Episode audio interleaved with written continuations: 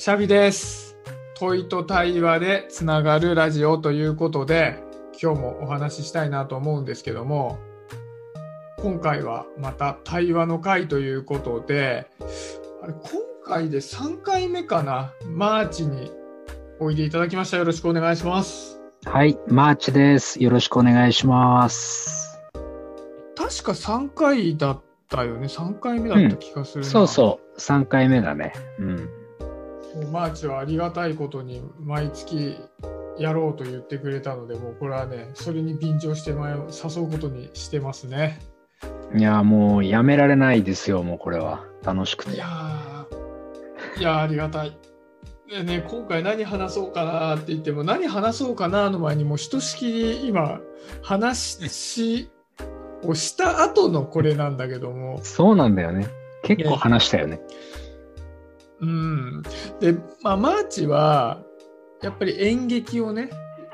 まあ、経験何、20年以上やってたっていうのもあるし、うんでね、ちょうどいろいろ悩ましく思っているところがあって、それをね、相談ベースで、まあ、マーチの考えとかをいろいろ聞いていきたいなと思うんだけど、うん。まさしくね、今考えているのはこの音声配信のことで、うんうん。一人で喋っているコンテンツをどうやったら自分も楽しく聞いてる人も楽しくって風になっていくかなっていうのをねよく考えるのね最近おー。はいはい。なんだかんだ言ってね今240回ちょっと撮っているからうん、それもすごいよね。うん。うん。いやねなんだかんだで続いちゃっててでちょっと前の放送でも話をしたんだけど一人で喋るって日常生活ではあまりないことで、うん。で、まあ、ある本を読んだ時に人は人の話を基本的には聞いてないっていうことが書かれていてうんなるほどなと思ったわけだ。うん。でその時に「親待てよ」と人は人の話を聞いてないにもかかわらず一方的に喋ってお届けしてるこれは何なんだっていうところで すごいね、うんジレンマに陥ったわけ。うん。でもうどっちかっていうとね語り強めのコンテンツをずっとお届けしてたもんで。うん。で今なんかいろいろね試行錯誤しながらあ自分が答えを見出してないことをこれってどう思うっていう投げかけ方をやってみたりあとはうんもう自分がたんずっと語りまくるっていうよりは自分はこういうふうに思ってるんだけど皆さんはどう思いますっていうふうにしてこうどっちかというと考えてもらいたいなみたいなで考えてもらったらそれこっちも聞きたいから教えてねみたいなテイストを入れてみたいなとか。そういったことを考えてるのね。で、まあ、とはいえね、自分の語りをしたいっていうのもあるから、そこで毎日迷ってます。でその上でねやっぱ、マーチも結構音声配信に興味を持っているよっていうのはよく聞くから、うん。うん。なんか自分が仮にね、一人で喋った場合でもいいし、いや、俺は一人で喋るやり方はしたくないでもいいんだけど、自分が作るとしたらどういうのを作りたいのかとか、まあ結構マーチはうん自分の放送を聞いてくれてもありがたいことにいるので、それでちょっと感じたこととか、うんなんかそういうことをね、教えてくれると嬉しいなという感じなんですけど。なるほどね。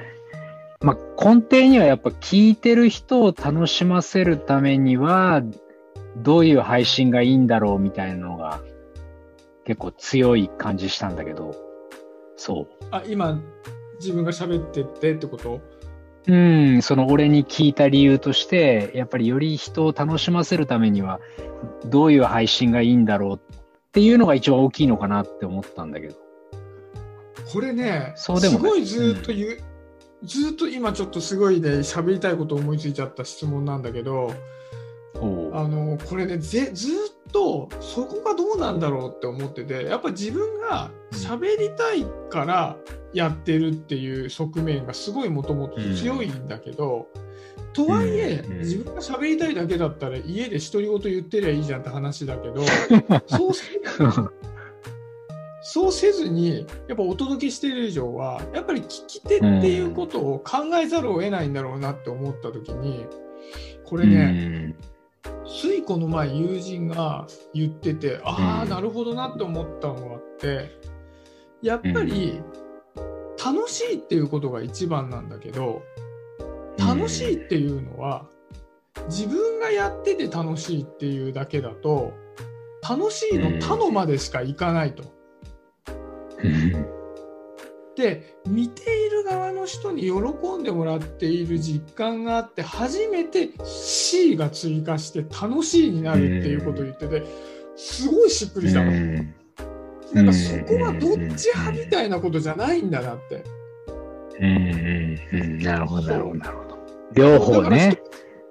そう人が楽しんでくれたらじゃ自分は楽しいことが分かってたらどんなことでもしますってことじゃないくてそれ自分の他のじゃなければ、うんうん、なるほどね。なるほど確かに。そうそうそう。そういう感じ。うん。OKOK わ分かりました。両方だね。うん、うん、まあまあ当然俺だからシャビと比べたらっていうか比べるも何も俺全然音声配信なんか一回もやったことないから自分ではだから全然わからないわけですよ。で、その中で自分が音声配信やるとしたら、うん、まず何やるかっていうことを考えると、まあ当然やれることっていう話になるわけだよね。俺何話せるだろうみたいな。で、そうすると本当にすごいやっぱシンプルで、俺、まあなんだろう、人生本当いろいろあったけど、この年になるまで。うん、だけど自分がやってきたこととか熱中してきたことってなると、そんなにいろんなことなくて、すごく集約されてるんだよね。うん、で一つはやっぱり、もうさっきから言ってもらってる、やっぱ演劇のこの活動、うん、演劇を作るから、実際に演じるとか、あと実際演劇を見るみたいなね。そういう、まあ、演劇については、やっぱり語りたいことはいくらでもあるよね。だ演劇について語るっていうのは一つの案になってくると。うん、確実にあるね。うん、うんあの、聞いてもらいたいという気持ちもすごくある。だから演劇あんま知らない人たちが、俺がこれこれこうだったからすごい楽しかったとか、こう興奮したとか、そんな体験とかを話したときに、こうどう感じるのかなっていうのはすごく興味あるね。うん、それは演劇論っていうよりは自分が演劇を体験してみての方、うん。もちろんもちろん、もう論なんて、いや、もちろんまあ、こんだけ長くやってれば考え方的なことはあるけど、そういうことを語りたいというよりは、やっぱ自分の体験を話したいよね。うんうんうん、すごいよかかった体験、またはより逆ね、うん、きつかったとか、嫌な体験とか、まあ、そういう印象に残ってるやっぱり体験を、うん、一応これでもその演劇、まあ、役者演じるってことが一番メインではあったけど、あの、それ以外にもその、プロデュース、うん、そもそも演劇をやる人をこう集めるとかさ、うん、うん、で、そこから脚本書いたりとか、稽古場で演出してとか、うん、で、その中でこの、まあ、劇団員っていう存在といろんなやりとりしたりとか、まあまあ、その中にもいろいろこうドラマがあるわけなんですよ。本当に。うん、だからそんな話とかもしてみたいなと思うし、特にそういう演劇の世界に触れてなかった人に、こういう話をしたときに、まあもちろんあんまり興味持てないっていう人もいっぱいいるんだろうけど、まあ、もし興味持ってくれたとしたら、そのど、どんなとこに興味持つかとか、ど、どういうことに面白いと思ってもらったり、感情を動かされるのか、みたいなことは、なんかちょっと知りたいよね。あのー演劇ってまあ言っても、まあ、映画とかドラマとかに比べると、まあ、見ている人の数が多くないと思うんでね。うんうん、そうだね。やっぱりその見に行くっていうハードルもあるし。あるある。そうそう。で、まあ、でその舞台を撮っているものがをテレビで見るとかもあるかもしれないけどやっぱり舞台より映画の方がもともとが映像作品として撮られているから、まあ、そういった意味でもうんやっぱりえ演劇っていうのは少し、まあ、見る人の層は少なくなってくると思うんだけど、うん。うん。その時にその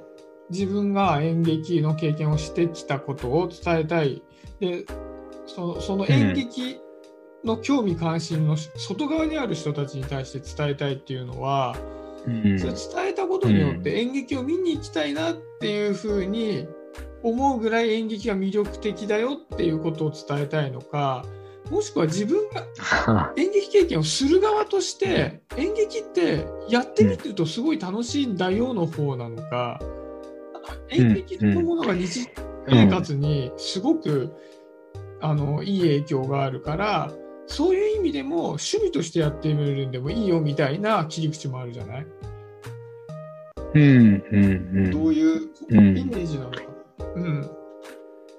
えっとね、今そういう聞かれ方をして思ったんだけど、えっと、もちろんね、俺の話を聞いて、ちょっと演劇見てみたいなって思って見に行ってくれたら、それはすごい嬉しいし、ましてややってみたいなとか思ってね、別に役者じゃなくても、スタッフとかでもいいんだけど、こう、その演劇やってるところにちょっと入ってもらったりとかしてくれたら嬉しいけど、そういうふうに演劇を体験してもらいたいから話したいっていうのとは、ちょっと違うね。おーうん。こう、だ本当にそれは別にサラリーマン、ある会社に勤めた人の話を、でも結構すごく具体的にリアルに聞くっていうのと同じように、あの、普通に俺がね、経験してきたそういう演劇についての話を聞くことによって、まあ、まずそれを本当客観的に見て、こう面白いと思ってもらったり、うんうん。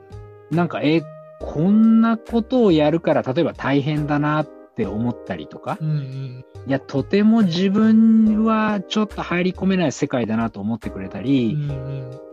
そんなレベルでも全然いいと思ってるんだなって今思った。うん。あの、それ聞かれて、うん。単純にこの、俺の一つのこう人生経験をどう感じてもらうかっていうのと、だからそのまま行くと、なんか自分の人生とかと、うんうんうん。ちょっと比べてもらったり、または、なんかこう、自分の人生のこういうところにちょっと近いのかなって思ってもらったりとか、ななんかそういうこう比較とかね、共通点探すとか、またはすごいギャップを探すとか、そういうのでもいいなっていう感じ。なるほどね。まあ、うんその演劇経験者の人なんて、うんまあ、人口の中ではすごい少ないわけで、そうそうそう。少ないんですよ。うん、本当に。うん。でその中でやっぱり経験したことに特殊性もあるはずだから、うんまあ、変な話さ自分の今の人生が僕なんかはね営業、うん営業は一緒だけど、まあ、サラリーマンだから、うん。それでさ、まあ、その人生が当たり前だろって思っている中で、うん。うんいわゆるその特殊な演劇っていう経験のことを聞くことによって、ああなるほど、まあ、自分は自分の人生が当たり前と思ってたけどこういう部分もあるんだ、うんじゃあ自分はこういうことをやりたいと思ってたけどこういうことをもしかしたらやってみてもいいのかもしれないとかってういう、ん。うん。うん。ねあの選択肢が広がったりとかさそういうことにもなるもんね、人の人生、うん。そそうね。うん。そういう感じになったら嬉しいよね。うん。最近さうん。うん。なんか演劇をしている人と話す機会がまあかなり多くてさ、マーチも含めてうん自分がね初めて今度舞台に出てみるっていうのもあるし、うん。あとはなんか全然関係ないとこから演劇経験者の人と仲良くなる機会があったりするんだけど、なんかね結構あそうなんだと思ったのがうん。おしなべってこう演劇をやっている人は演劇を見に来てほしい、演劇を見に来る良さを分かってほしいっていうことよりも、うん。よりなんか自分が体験したことっていうのがすごいその人生において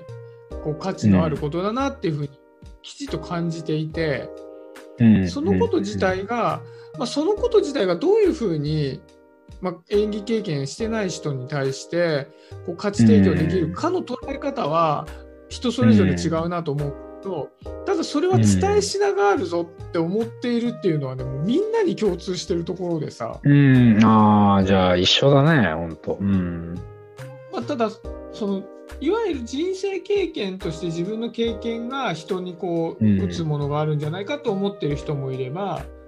演技っていうことそのものがやっぱ日常生活の延長線上だからコミュニケーションっていうところに役に立ってくるんじゃないかって考えてる人もいれば、こうやった音声配信に対してこう、役に立っていくんじゃないかっていう人もいたりしてそこはいろいろなんだけど。うん。うん。うん。そうだね。実際本当実生活にやっぱ役立つことはあのいろいろあるのででそういうことって案外結構後になってからどんどん気づいてきたりするので確かになんか俺も音声配信をそういうテーマからスタートしたとしたら、なんかそのうち今の実生活でどういうふうに役立ってるか？